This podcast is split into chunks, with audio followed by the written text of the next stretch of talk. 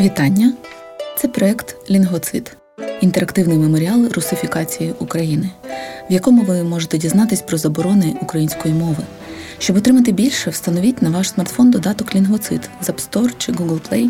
Проект створений ГО Валентність переосмислення за підтримки Goethe-Institut в Україні та журналу Куншт в рамках акселератору протидії дезінформації Медіангайст.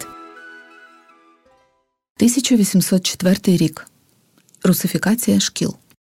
У 1804 році імператор Олександр І ухвалив устав учебних заведень, підвідомих університетам, що нав'язав українським школам систему російської освіти. Відтепер учителі і учні мусили вживати виключно російську мову.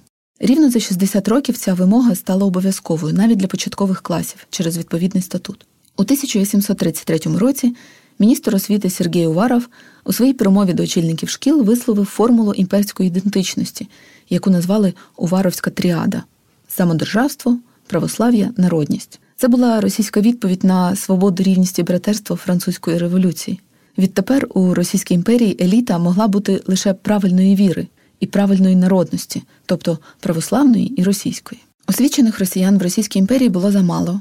Щоб було кому управляти імперією, влада вирішила поступово приписати до руської народності українців, називаючи їх малоросами. Саме для цього Уваров призначив першим ректором Київського університету Михайла Максимовича, українського фольклориста. Крім того, тут почав викладати і Микола Костомаров. У Київській археографічній комісії при університеті почав працювати художником Тарас Шевченко. Водночас у Харківському університеті першим професором-славістом став Ізмаїл Срезневський. Він сформував середовище романтиків, які захоплювалися українським фольклором і збирали народні пісні. Усі ці заходи мали довести та зміцнити руський характер південно-західних земель, які на той час польська шляхта вважала своїми. Дізнатись більше про проекти його творців, а також встановити додаток з описами і маршрутами ви можете на сайті linguisite.in.ua.